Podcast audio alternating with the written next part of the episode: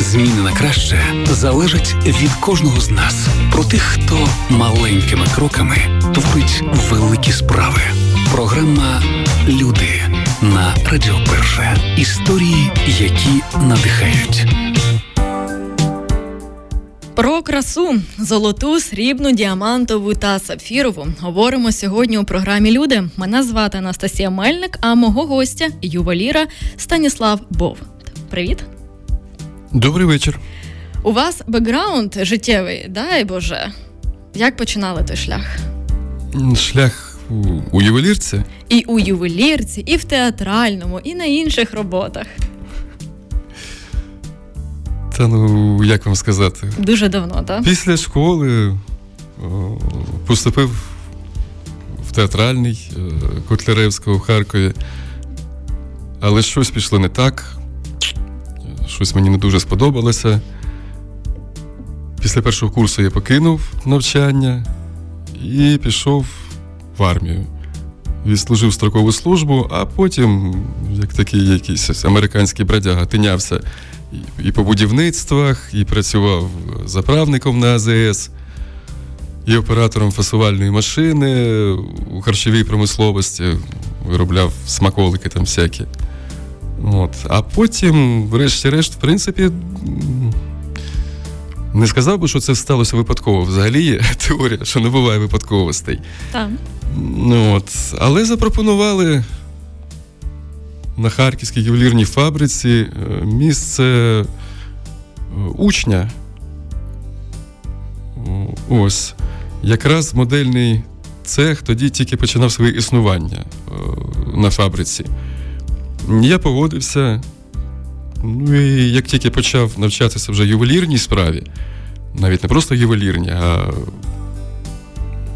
моделюванню в ювелірній справі, я зрозумів, що о, оце, оце воно. Це тобі не бензину наливати. Але не можна ж прийти просто з вулиці. Треба мати якісь навички, талант, знання з певних дисциплін. Хіба ні? Ну, як вам сказати, та ні, в принципі, можна і з вулиці, аби було бажання навчатися. Добре, а чому тоді треба буде навчатися? Треба знати хімію, умовно. Так, можливо, поверхнево, але деякі е, моменти знати треба. І фізику, і хімію. Ну, але не на рівні, знаєте, там доцента, а на рівні, скажімо так, професійно-технічного закладу. Тобто щось от таке, як середня спеціальна освіта, скажімо так. А художні навички? Бажано. Бажано, щоб вони. Естетичні навіть, були. можливо, е, якось так. Так, та, ну знову знову ж таки, от кажуть, хто ти такий ювелір? Що таке ювелір? Ну, в це поняття стільки всього вкладено, ювелір. Гемолог, наприклад, це людина, яка знається на дорогоцінному або там на півдорогоцінному е, камінні. Це теж, в принципі, ну, якби ювелір, але це зовсім е, інша гілочка вже, розумієте? Зовсім інша павутинка у цієї павутини, що от, якщо вкупу її зібрати, оце, оце ювелір. Навіть я, наприклад, я маю досить великий досвід, майже 20 років я прозаймався е, ювелірною справою. Я не можу про себе сказати, що я ювелір. Скорше я можу сказати, що я модельєр, да, бо я саме цьому навчався, коли тільки прийшов на харківську фабрику ювелірну. І був там у нас такий професіонал, дуже класна людина. На жаль, її немає вже в живих. Це Влад Полющенко, царство йому небесне і світла пам'ять. От. І в принципі, я навчався в нього. Він був моїм наставником 5 років, як в інституті або в університеті перед тим, як я повністю зміг зробити свою першу майстер-модель. І він сказав: Да, от тепер ти та, ти дійсно можеш працювати ювеліром-модельєром. Ну, то виходить, що просто так ти з вулиці не прийдеш і швиденько не станеш ювеліром. Ну тоді, коли це тільки починалося, от якраз був такий розквіт харківської ювелірної фабрики, почали набирати людей. В них було багато дуже замовлень е, від різних там магазинів там і фірм, які займаються просто реалізацією ювелірних виробів. Е, от. Дуже багато людей прийшло. Як прийшло, так і пішло. Тобто вони щось покрутилися, спробували на них е, той самий Влад Палюченко, подивився і сказав: ні, там хлопець або там дівчина. То не твоє. Не буде, Шукаємо далі. Не буде діла, як мій дід любив казати. Не буде діла. От. І ви... я просто не хочу, знаєте, там вихвалятися якось, що а от мене там вибрали з, там, з десятків, сотень там кандидатів. Ну, але якщо чесно, то так. Ну так воно і, і, і склалося. Так, мене вибрали, побачили, що руки, вибачте, ростуть е, звідтіль, звідки треба з того міста. От, Що я, в принципі, досить непогано вмію малювати, маю якісь там базові знання зі шкільного курсу. В принципі, цього достатньо. Фізика, хімія, тобто якісь такі науки, котрі потрібні, якщо займаєшся ювелірною справою. І так, отак от я почав навчатися. Але я ж кажу, тобто, от 5 років я пронавчався, е, і через 5 років тільки от міг я вже міг, вже я, вже, я вже міг повноцінно да, робити майстер-моделі. Вони тоді тільки вручну вироблялися. Це вже потім почалася епоха 3D-принтерів. От ви з двох тисячних працюєте. І яким був тоді ювелірний бізнес, і як він розвивався до сьогодні? Моя особиста просто думка, от мій погляд. Та? Все потрошку деградує. Чому? Бо стає мас-маркетним? Швидкість, так. Швидкість понад усе. Швидкість і здешевлення. Тобто треба робити якомога більше і якомога дешевшої продукції. От на цьому строїться саме ювелірний бізнес. Я не бізнесмен, я не можу називати себе бізнесменом. Я всі ці майже 20 років, поки я навчався, працював і там, і сям, я хотів створювати. Я хотів бути ювеліром митцем, а не ювеліром-бізнесменом, ширпотребщиком, ну так скажімо. Ось так якось. І як ви прийшли до створення свого бренду? бренд, якось так прямо пафосно звучить. Ну, дуже, ну добре, е, добре, хай буде бренд. дуже гарні вироби. Ми залишимо вам посилання не на правах е, реклами до цього анонсу, бо е, наразі бізнес призупинено. Станіслав вам розкаже пізніше, чому. От, але ви правда подивитесь, наскільки це оригінальні, ексклюзивні, і коли ти бачиш руку майстра в прикрасах, в виробах. От тому не переоцінюючи, як прийшла ідея створення, з ким створювали, хто вас надихав на це надихала сестра. І взагалі, знову ж таки, це вийшло, ну, можна сказати, випадково. Кожна так, велика так, історія починається зі слів. Це сталося випадково. Випадково, так. Але ну як випадково, можна в лапках вжити слово випадково, бо ми ж от тільки що говорили з вами, що випадковості є така теорія взагалі не буває. То все кимось угу. продумано, прописано. Ось. А як сталося? Сестра купила на виставці каменів якийсь чудернацький камінець, такий дурний придурний. Я не пам'ятаю, що саме за камінець. Здається, якийсь кварц, жовтуватий кварц чи щось таке. Ну, це не суттєво. Потім вона з воска змайструвала таке колечко, показала його мені і сказала: Стас, е, відлий, будь ласка, в сріблі і закріпив туди цей камінець. Я почав сміятися і сказав, що що це за творчество народів Сєвєра. Взагалі, для кого це скажете? Ти будеш носити, чи хто? Вона на мене образилася, розсердилася. Тоді дуже. Ти можеш зробити чи ні? Можу, все, слухаюся. Я зробив. І вона виставила це колечко в інтернеті. Навіть не з ціллю продати і там зробити якісь гроші, а от просто показати. А от дивіться, що ми зробили з братом. І одразу ж, одразу хтось написав, продається воно і скільки воно коштує. В принципі, от цього все і почалося. І з цього почався шлях саме от нашої невеличкої майстерні. Я не можу назвати, я ж кажу, це прямо бізнесом. Це... Але це майстерня. Це майстеренька, так, це майстеренька. Е, розкажемо людям в двох словах, е, як виглядає е, процес виготовлення прикрас. Нехай колечка буде. Найбільше мене цікавить, де майстер бере е, метал. От Золото, срібло, де його можна взяти, камінці, де купити. Ну, Дивіться, в принципі, скажімо так, пробу тобто не чистий метал, чисте золото або чисте срібло, можна купити в будь-якому ломбарді. Там такого добра йой, скільки завгодно. Купляєш, наприклад, золото 585-ї проби, переплавляєш його і робиш з нього, що що хочеш, то і робиш принципі. Різниця Наскільки... в золоті. Е, золото є е, жовте, є е, біле, червоне, про яке ми говорили з вами жартували, що не таке червоне нині золото, яке було в Радянському Союзі. Та чорне золото є в ювелірках. От різниця, як оці сполуки хімія. Ви у нас тут розумний. Нічого, нічого там такого надрозумного немає. Все дуже просто. В принципі, що що, що ми називаємо золотом? Ми називаємо золотом, це ну, не зовсім коректно. Це сплав золота, це золотий сплав. Тобто, якщо ми кажемо про золото 585-ї проби, наприклад, вона ну, найпопулярніша, скажімо так. Е, це означає, що з тисячі часток сплаву чистого золота 585 часток, а решта тут домішки. І в залежності від того, що туди домішали, ми маємо колір певний. А циганське золото? Сплав чого то? Чорті чого. Та таке. Їдемо далі. З якими металами, крім золота і срібла, працювали ви в своїй майстерні? Золото, срібло. Я з кольоровими просто металами працював. Модельна латунь, модельна бронза, берилієва бронза, мідь. Що ще? Ви знаєте, воно так за півтора роки служби. А камінці? У вас дуже Та-та. багато виробів із камінцями. Так, так. Які ви використовували? І які, як в чому складність працювати з камінням?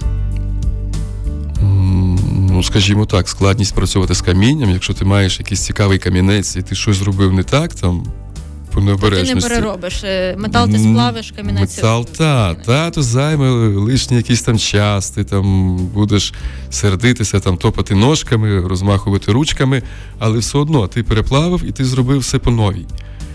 Ти реалізував оцей задум, що спочатку в тебе був. А якщо ти закріплював, наприклад, каратний рубін чи досить непоганої якості, а такі е, досить рідко зустрічаються в принципі в природі, і він розколовся, то то вже не допоможе. То, ні, то вже нічого не допоможе. Найскладніший камінчик, за ким вам доводилося працювати? Зі смарагдами важко працювати. Чому? Ну, смарагди це взагалі саме дорогоцінних каменів їх е, чотири види всього: це діамант, смарагд, рубін і топаз.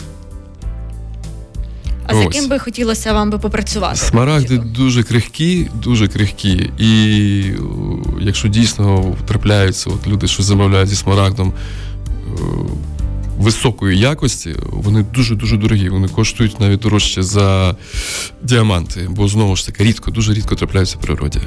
А зробити щось не так, десь там перетиснути, або щось таке, ну навіть якщо ти людина з досвідом, майстер з досвідом, то це ймовірно. І розколовиш, і все. І все. Виньте пелош гроші. Далі у нас бліц. Від мене коротке запитання, від вас коротка відповідь. Погнали? Давайте спробуємо. Поїхали. Рахували кількість виробів, які виготовили? Ні, не рахував. А навіть плюс-мінус? Плюс-мінус. За майже 20 років. Дуже багато. Сотні тисячі? Ні, мабуть, не тисячі. Якої прикраси ви найбільше зробили? Там сережок, колечок, ланцюжків? Отак, що ну, якщо узагальнити? Напевно, колечок. Найскладніша ваша робота? Найскладніша моя робота зараз знаходиться у Харкові. Ми її так і не реалізували, бо почалася повномасштабна війна. А що це? Це перстень. Він зроблений з бурого граніту. Цей камінчик я просто знайшов себе під ногами. Він по формі нагадує чимось таку пластиночку. Я його відшліфував, е, потім вигравіював на ньому напис Українські ювелірні дивацтва, тобто наш слоган. залив його білою емаллю, плюс зробив такий гвинтик з жовтого золота 850-ї проби. Такий малесенький, малесенький гвинтик. Я декілька днів його робив. Але от прямо от золотий гвинтик. Плюс там всякі є елементи з е, чистого срібла, тобто банківське 4 дев'ятки і малесенькі міліметрові корунди. І взагалі воно таке дуже-дуже чудернацьке. Його ніде ще немає, бо ми його не виставляли ані в Фейсбуці, ані в Інстаграмі. Можливо, колись зійду до того. Ви це робили для себе, для майстерні? Для чого? Для кого? У середі митців на таке прийнято казати тварчак. Це mm був просто мій тварчак. Така душа. От Просто так, да, я я його створив, от, от то, що мені подобається. Е, найдивакуватіша або навпаки найоригінальніший виріб, якщо не згадувати от вашу вже душу. Ну, найдивакуватіший, напевно, це також він, але й до того, в принципі, от я ж кажу, до повномасштабної війни ми вийшли саме от на якийсь такий м, стиль. От саме дивакувати. Ну, в принципі, ми ж працюємо під слоганом Українські ювелірні дивацтва. Тобто дивувати е, поціновувачів такого от незвичайного ювелірного мистецтва, неординарного, це, це наше завдання. Приймається. Скільки ви найдовше працювали над виробом? Ви знаєте, складне питання, тому що то, що я міг 15 е, років тому зробити там за місяць, на сьогоднішній день я можу зробити там за тиждень. Тому, знаєте, тут так дуже-дуже відносно. Але, напевно, ну, близько місяця, я б сказав так. Так, близько місяця. Хто придумує ескізи виробів? В основному це сестра. В основному. Придумую і я, а іноді навіть без ескіза. Просто беру якісь цікаві камінці, щось, що в мене валяється на столі, шматочки деревини, бо ми взагалі багато дуже матеріалів різних використовуємо при створенні наших дивацтв. Ось цей червоне дерево, цей чорне дерево, ебен. Це може бути навіть е, шкарлупка від волоського горіха, якось так цікаво розрізана на якісь такі пластиночки. Потім то все там, наприклад, заливається прозорою холодною маллю, і і пішло-поїхало. Ось так. Але в основному ескізи створює сестра. А люди приходили зі своїми ескізами? М, Так, приходили. Я б сказав, не з ескізами, а то скоріш такі, знаєте, якісь якісь наробочки, uh-huh. такі, вибачте, каляки-маляки. Ми вже з сестрою їх там доробляли, але так, так, люди приходили, от показували, хочу ну, приблизно якось, от як, якось так. Добре. А, Скільки разів ви переплавлювали прикрасу і починали спочатку? Ну не йшла вода вам. Було таке? Так, було. було. Часто? Не часто, але бувало. Кувалдою бив, ногами топтав. Колись тріщина навіть була у п'яті, отак топтав ярусно, щоб. Людини твор... люди творчі, вони ще люди нервові, тому це абсолютно нормально. Ваші найближчі рідні е, мають від вас прикраси вироби? Так. А бувало так, що дружина пред'являла, дивися, який гарний виріб, а ти в мене ювелір, чи що ти мені не можеш зробити таке? Було таке?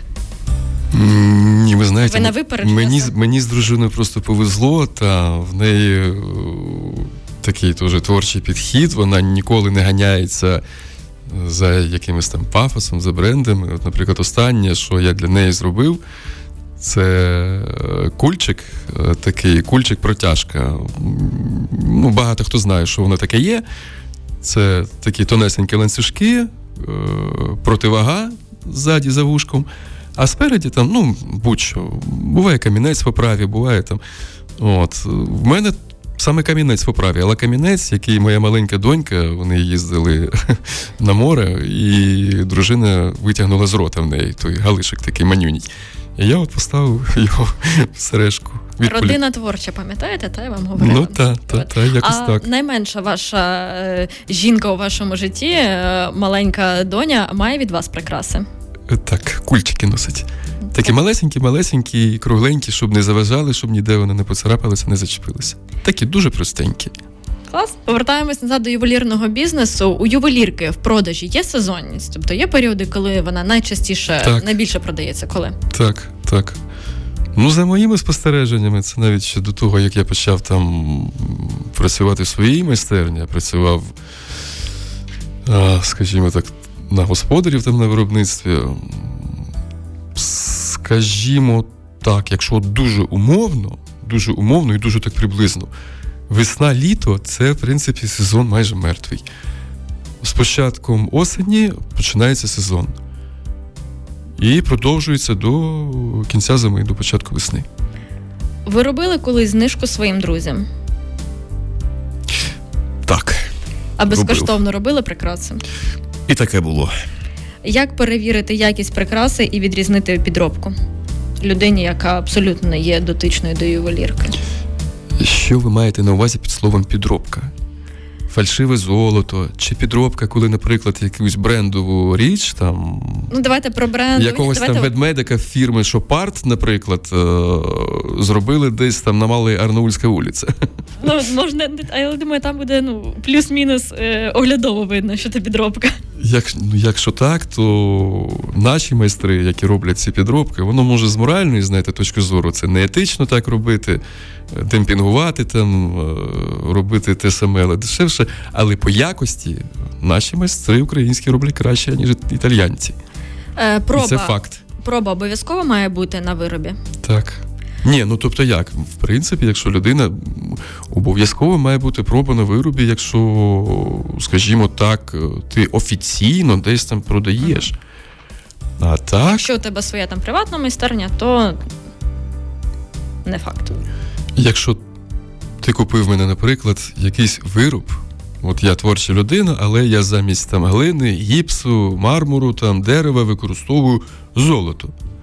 Я тобі кажу, що це золото 850-ї проби. Ти мені не віриш?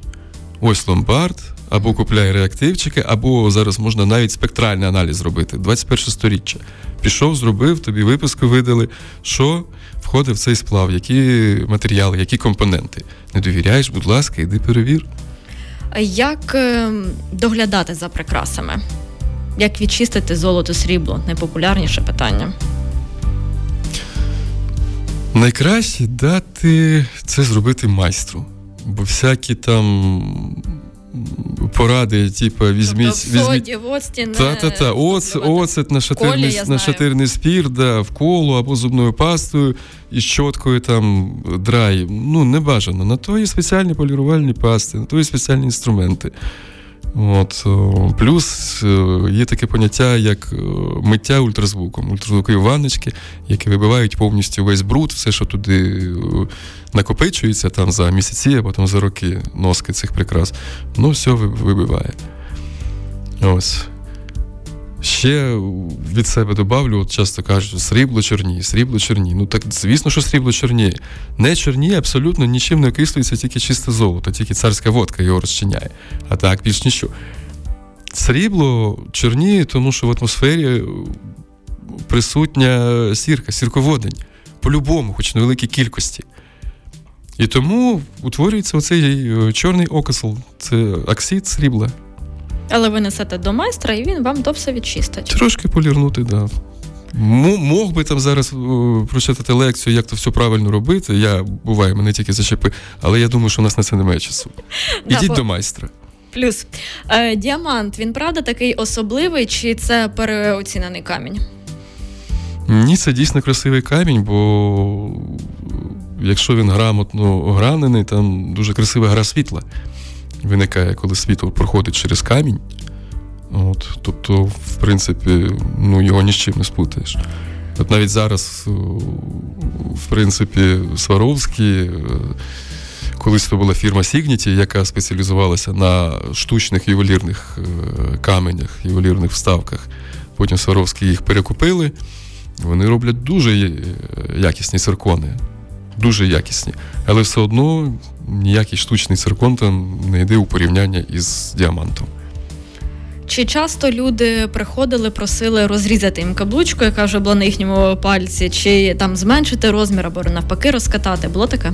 Ну, скажімо так, з синіми там трупними пальцями ніхто до мене не приходив. Щоб там вже все, капець, там, там що ж різати срочно. Ні, такого не було. А так, е, підігнати розмір, так, досить часто. Бо ну, тої пальці, людина там буває там худіє, буває поправляється. Да. І це, в принципі, така операція доволі розповсюджена. Зменшити або розтягнути навпаки каблучку. Як не осліпнути ювеліру, зважаючи на зорову прискіпливість до вироба?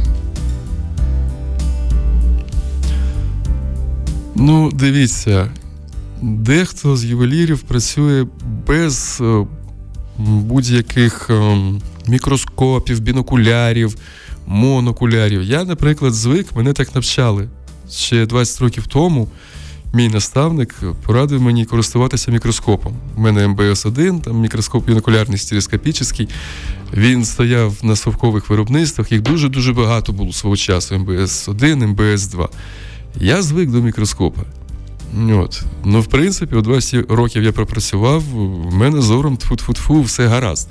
Найголовніше, що якщо ти користуєшся якоюсь оптикою, щоб вона була ідеально відрегульована.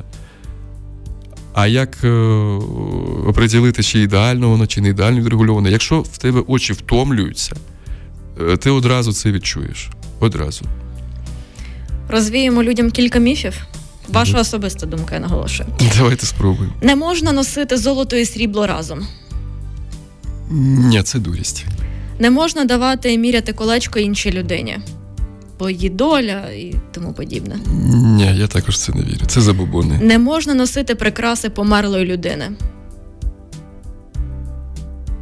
Я теж це не вірю. Ну, померла людина. На, на той світ же з собою не забереш, а хтось покористується поносить. Е, кажуть, що коли горять щоки, треба провести колечком. Якщо з'явиться чорна смужка, то це про вас погано говорять. Від чого з'являється чорна смужка на щоці?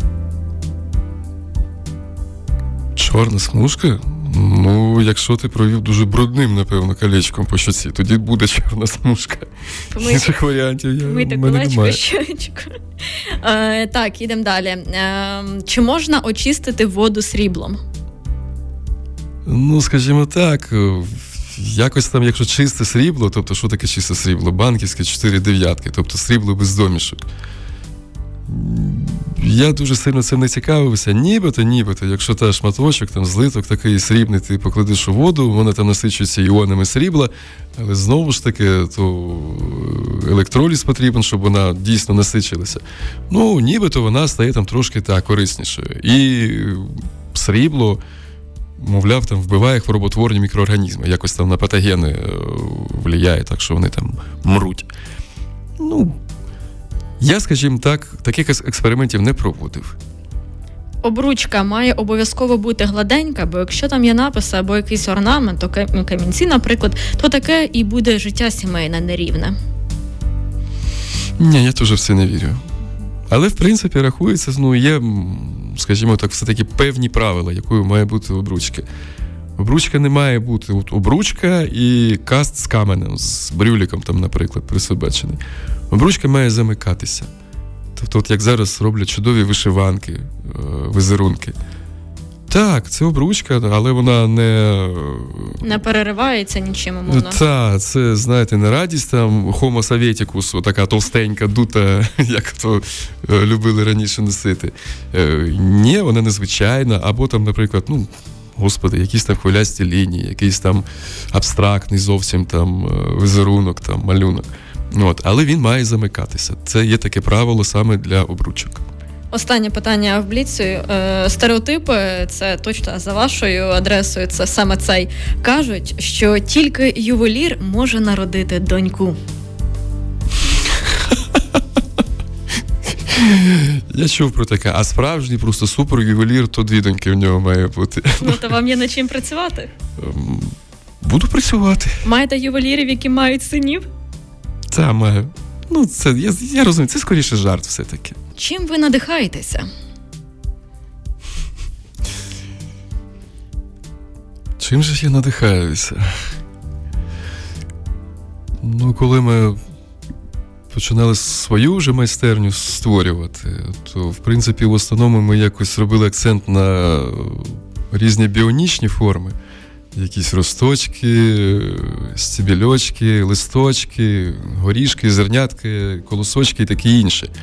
От. Ну, так а чим природою ми надихалися.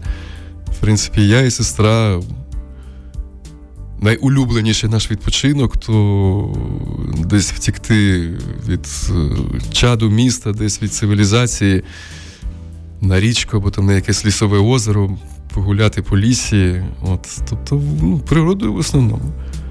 Провокативне питання буде далі: Львів чи Харків?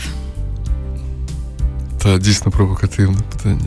Ну, ні. Купа чудових людей у Харкові лишилася. Ну, правда, хтось там поїхав в Київ, то таке там міграції митців. Е, але у Львові теж я от познайомився з купою чудових людей. Взагалі Львів так е, привітно мене зустрів. Чудове місто. Я нічого не можу сказати, бо йде війна. І, в принципі, я зараз військовослужбовець, а не ювелір, то все в якусь шухляду відкладено там на невизначений термін. І як воно буде далі, я нічого не загадую. Я просто роблю, що я маю робити, і живу. Ну, як би це банально не звучало сьогодення, сьогоднішнім днем. Як гарно нікого не образити, вчіться. Чи життя у Львові знайде своє відображення у майбутніх ваших роботах? Чи думали про це? Думав обов'язково. Як е, змінив вас Львів і як вас змінила служба? Як людину, можливо, як ювеліра? Ну, що стосується служби, я б не сказав, що це був для мене якийсь там такий вже страшний, просто монструозний стрес, бо я відслужив строкову службу, і це мені дуже допомогло, коли я призвався по мобілізації. Ось. Пробачте ще раз, на яке там запитання я маю відповісти. Бачите, як романтично, та коли про службу замислилася людина. Як вас змінила служба? Скажімо так, кардинально воно мене не змінило. Дякувати Богові, я, в принципі, той стас, ким був і до війни, до мобілізації. Ну, принаймні поки що. І сподіваюся, ним залишитися і не далі. Чи ви застосовуєте в службі якісь свої ювелірні навички? Чи вони вам згодилися? Так, буває іноді, але дуже рідко, скажімо так. Дуже рідко. В основному причищені зброї. От я використовую навички ці, як там натирати, начухувати, надраювати, то, то май, майже у себе майстерні себе відчуваю від війни до ювелірки про Байрактарщину. Ювелірний бізнес це не минуло, і люди цим спекулюють. Як ви ставитесь до того, що під час війни просто мас-маркетне виробництво виробів присвячених так, так, я зрозумів. тематиці? Ну, скажімо так, я нікого не хочу засуджувати. Е, потім Якщо це все виробляється, значить, напевно, якщо є товар, то є і покупець, хтось цим цікавиться. Але стосовно себе, можу сказати наступне: я після перемоги не буду робити нічого, що пов'язано з війною. Ніяких підвісів з гільз, зі шматочків розбитої техніки і так далі. Усе я знаю 100%. Війна це жах, це хворий стан суспільства. Взагалі, цього цього не має бути. Ну, але, на жаль, є. Бачите, з таким от сусідом, якого ми маємо. Я в своїй творчості нічого такого робити не буду. У мене зовсім інший шлях. І в цілому, як ви правильно сказали, Байрактарщина. Раніше була Шароварщина, тепер пішла Байрактарщина. Ну, особиста моя думка, я я, я не дуже добре, добре до цього ставлюся. Ви так гарно відповіли і без мого запитання на передостаннє, а тепер останнє. Якою ви бачите перемогу? Що це буде для вас?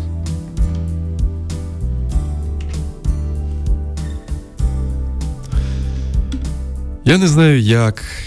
Я не знаю, скільки піде на це часу. Я взагалі не знаю, як будуть розгортатися події. Я взагалі нічого не знаю. Я маленький вінтік-шпунтік. Просто. Я навіть не офіцер, я солдат. Але єдина вірна концепція, напевно, це повернути повністю всі ті території, які признані цивілізованою міжнародною спільнотою. Тобто повернутися до кордонів 91-го року. Якщо це не буде зроблено, скорше за все, що війна просто відкладеться. Можливо, на роки, можливо, на десятиліття. Можливо, навіть я при своєму житті не застану тієї наступної війни, якщо ми підемо на якийсь компроміс з ворогом. Але вона буде. Ми дякуємо Станіславу Бовту за розмову. Ювелір, військовослужбовець. Вам бажаємо гарної служби. Дякую вам за і за службу, і за те, що прийшли до нас у гості. Дуже дякую вам. Програма Люди на Радіо Перше.